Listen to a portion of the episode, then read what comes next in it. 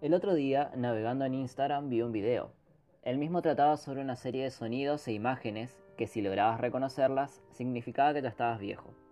Lo irónico es que el mismo mostraba sonidos, en su mayoría de elementos electrónicos o series y películas, de principios del año 2000. Al reconocerlos todos, me ha hecho plantear una serie de dudas. ¿A mis 23 años soy una persona vieja? ¿Es la vejez una definición enteramente biológica para describir una etapa de vida como tenía entendido? De ser así, el video antes mencionado no tendría ningún sentido, y las personas que lo comentaron identificándose estarían extrañamente confundidas.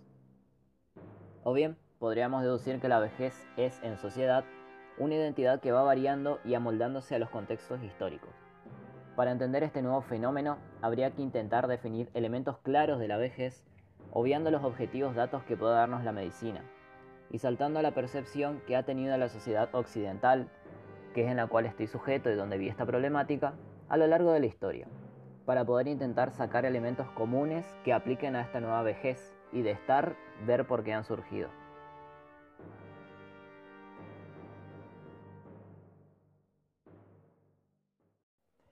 Conviene hacer un repaso pequeño sobre la historia de la vejez y cómo fue cambiando dicha visión a lo largo de los siglos, siguiendo la percepción occidental. Con la queda del Imperio Romano comienza un periodo extenso de oscurantismo en la sociedad. Los primeros atisbos sobre el uso de la razón para las elecciones políticas y de juzgamiento son eliminadas por el uso de la fuerza, traído de la mano de los pueblos germánicos. La Edad Media se caracterizaba por un imperioso deseo de supervivencia, regido específicamente por el uso de la fuerza física.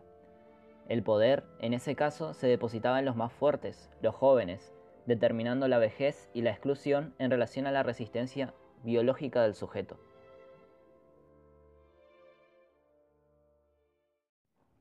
En el Renacimiento, independientemente de los avances sobre las disciplinas científicas, ese estatus se mantuvo hasta que las nuevas políticas económicas, basadas en el capital, se encargaron de dignificar la percepción del hombre mayor, pero únicamente de aquellos que pudieron enriquecerse mediante el comercio.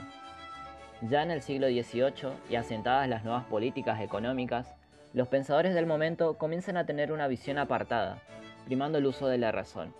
Es así que empiezan a dar nuevas definiciones de sujetos para las sociedades, regidas habitualmente en la racionalidad y el uso del capital. Filósofos como Kant, Rousseau, entre otros, dan una definición nueva de sujeto, basado el mismo en una serie de principios obtenidos a priori por su naturaleza. Es así que aquellos que no cuadraran en dicha perspectiva no eran considerados sujetos y por ende el trato que recibirían sería en pos del beneficio social. Los ancianos, junto con otro grupo que no era útil para los fines sociales, eran aislados y tratados de forma inhumana. Surgen así los asilos para los ancianos políticas de aislamiento que se mantienen en la actualidad.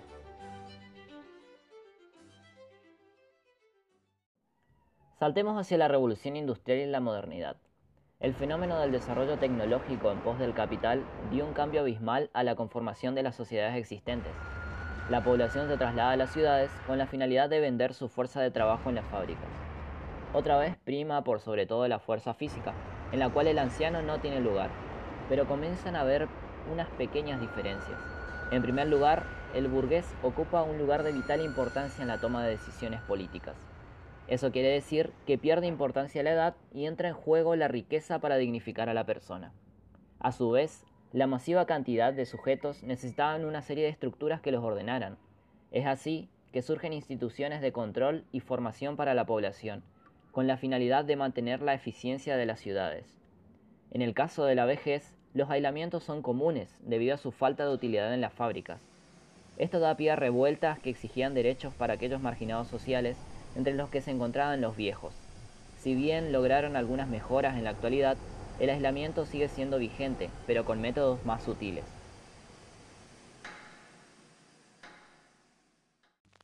Vayamos hacia el siglo XX.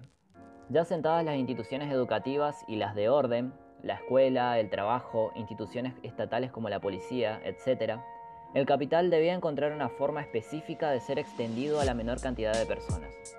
Por un lado, en la población joven, la obligatoriedad de la formación educativa se hizo cada vez más necesaria para la adquisición de un trabajo, haciendo que aquellos que no tengan carreras no puedan acceder a mejores empleos. Por otro lado, el viejo es recluido pero con políticas como la jubilación obligatoria, el retiro voluntario, entre otras. El anciano ya no es separado explícitamente, pero sí implícitamente, indicando que a cierta edad ya no era útil en sociedad y debía aislarse de forma voluntaria para dejar paso a las nuevas generaciones.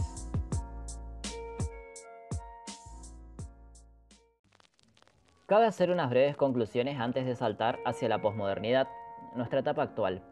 La vejez siempre ha tenido una posición de inutilidad y desuso, salvo algunas excepciones, hasta la revolución industrial, en la cual la acumulación de capital les permitió tener una posición privilegiada en sociedad únicamente a aquellos que la poseyeran. En segundo lugar, quisiera diferenciar el trato del anciano en las sociedades europeas y norteamericanas de las latinoamericanas. En los primeros lugares, debido a una individualización acentuada y una mejor situación económica, el hombre de la tercera edad se mueve de una manera diferente, habitualmente viviendo solo y dedicado a sus actividades en soledad. En Latinoamérica es diferente. En primer lugar, la idiosincrasia da una percepción totalmente distinta. El aislamiento del anciano es mal visto y se lo suele dejar al cuidado no del Estado, sino de los hijos. Por otro lado, la inestable situación económica obliga a que los hijos, incapaces de adquirir propiedades en las cuales vivir, deban asentarse en casa de uno de sus padres, dando una crianza conjunta de los nietos, los abuelos los cuidan debido a que los padres deben trabajar muchas horas para tener una adquisición económica sustentable para ellos. De esa forma, el contexto social es diferente. El anciano no se encuentra solo, pero no por motivos de decisión, sino también por motivos de crisis. A su vez, los nietos perciben esa crianza y naturalizan la situación, repitiéndola en el futuro. En tercer lugar, la vejez no es una definición fija, sino que se construye en un núcleo sociohistórico variable, aunque con elementos comunes podríamos resaltar el desuso y la exclusión. Los sociólogos Fairstone y Hedworth en 1993 definieron dos herramientas sociales que construyeron a la imagen de la vejez en la modernidad. Por un lado, la medicina, ya que gracias a ella se pudo comprender una relación intrínseca entre el correr de los años y un degradamiento biológico del cuerpo, asociado esto con enfermedades y en última instancia la muerte. Por otro lado, la cultura del consumismo, en la cual mediante los más media se establece que el estereotipo del individuo es joven y energético, debido a que, mientras más vitalidad presenta, más podrá consumir. Hablemos de la etapa actual. Hemos concluido que la vejez en sociedad es más que un concepto biológico y que es variable de acuerdo a los contextos históricos. Si bien en primer lugar la definición del viejo estaba asociada a su capacidad física, desde el surgimiento del capitalismo se ha vertido hacia su capacidad de producción o su capital económico. Es viejo aquel que ya no pueda producir más, y es necesario que sea recluido para dar paso a las nuevas generaciones. Esta herramienta de exclusión se ha mantenido hasta la actualidad, pero puliendo su capacidad de selección, de la mano con el aumento de la población mundial. ¿Qué herramientas utiliza el mercado en este caso para esta nueva vejez posmoderna? En primer lugar, el consumismo en relación a la conformación de la identidad y en segundo, la obsolescencia programada. El fenómeno de la sensación de vejez temprana tiene mucha relación con esto. Es sabido que la identidad del sujeto se conforma en relación con el medio.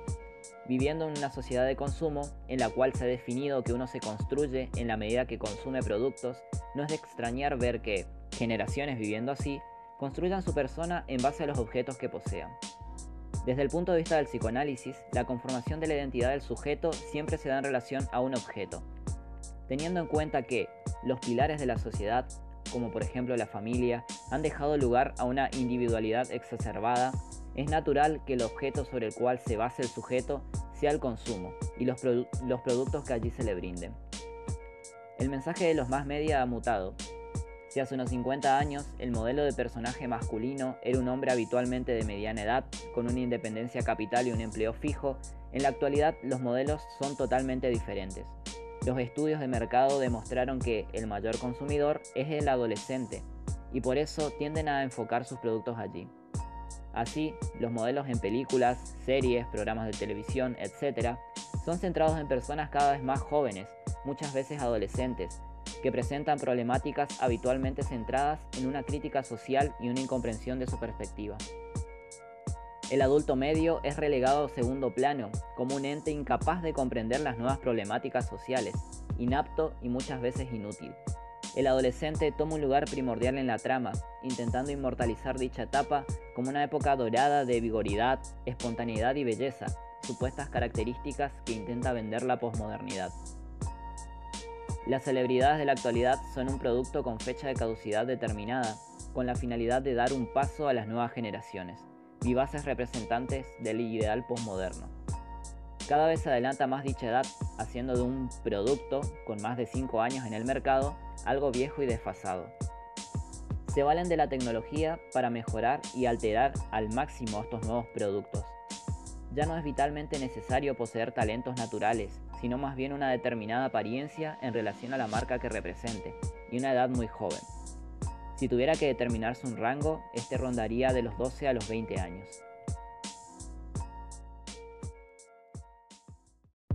Conozcamos a Billie Eilish. Con apenas 18 años ganó Mejor Álbum, Mejor Grabación del Año, Mejor Artista del Año y Mejor Canción del Año en los Grammy, la mayor ceremonia en cuanto a música se refiere.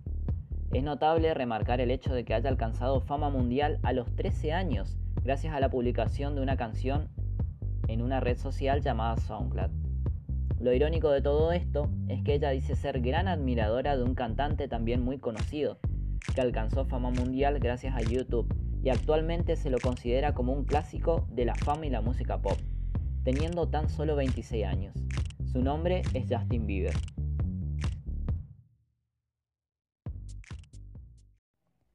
En Argentina particularmente se ve el contraste total entre la ficción de las películas y series y la realidad vivida. El adolescente medio no es similar, no presenta ni las mismas características ni las mismas problemáticas. Habitualmente, la ausencia de un capital económico que les permita adquirir los productos que les venden para que puedan conformar su identidad, terminan dejándolos en una confusión generalizada y un desinterés en problemáticas reales. Por otro lado, el adulto medio se siente en la necesidad de adolentizarse, debido a que dispone del capital para el consumo, intenta emular los modelos y conductas que les son vendidos, olvidando muchas veces su lugar e identidad. Además, al entender que ya no responden a este estereotipo, lógicamente porque no tienen la misma edad biológica, se sienten confusos y frustrados. ¿Qué relación tiene la percepción de la vejez con todo esto? Para poder correlacionar, tenemos que definir antes qué es la obsolescencia programada. Esta es una metodología del mercado para determinar la vida útil de un producto, con la finalidad de poder cambiarlo rápidamente y de esa forma fomentar el consumo constante en la población. Un ejemplo muy simple de esto es el de los celulares. Es sabido que en un celular de gama media-baja tiene una duración estándar de un año y medio aproximadamente. A partir de allí comienza o bien tener fallas en el hardware, sobrecalentamiento de la batería, quema de plaquetas, o bien en el software, poca capacidad de almacenamiento para las nuevas aplicaciones, se deja de actualizar los sistemas operativos, etc. De esa forma somos condicionados constantemente a comprar terminales nuevos, que muchas veces no tienen grandes diferencias con sus antecesores. Volvamos hacia la identidad y la relación del objeto.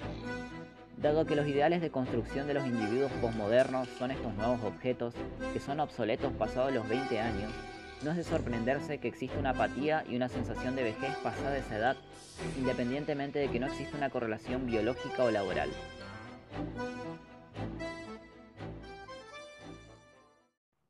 Finalizando y respondiendo a mi pregunta, ¿es uno viejo a los 23 años? La respuesta es no. Conviene diferenciar el ciclo de vida útil de un producto cuya extensión del mismo es variable, con la vida misma. La última es mucho mayor y es ilógico reducir la construcción de la identidad del mismo con elementos cuya caducidad están enteramente determinados por el consumo.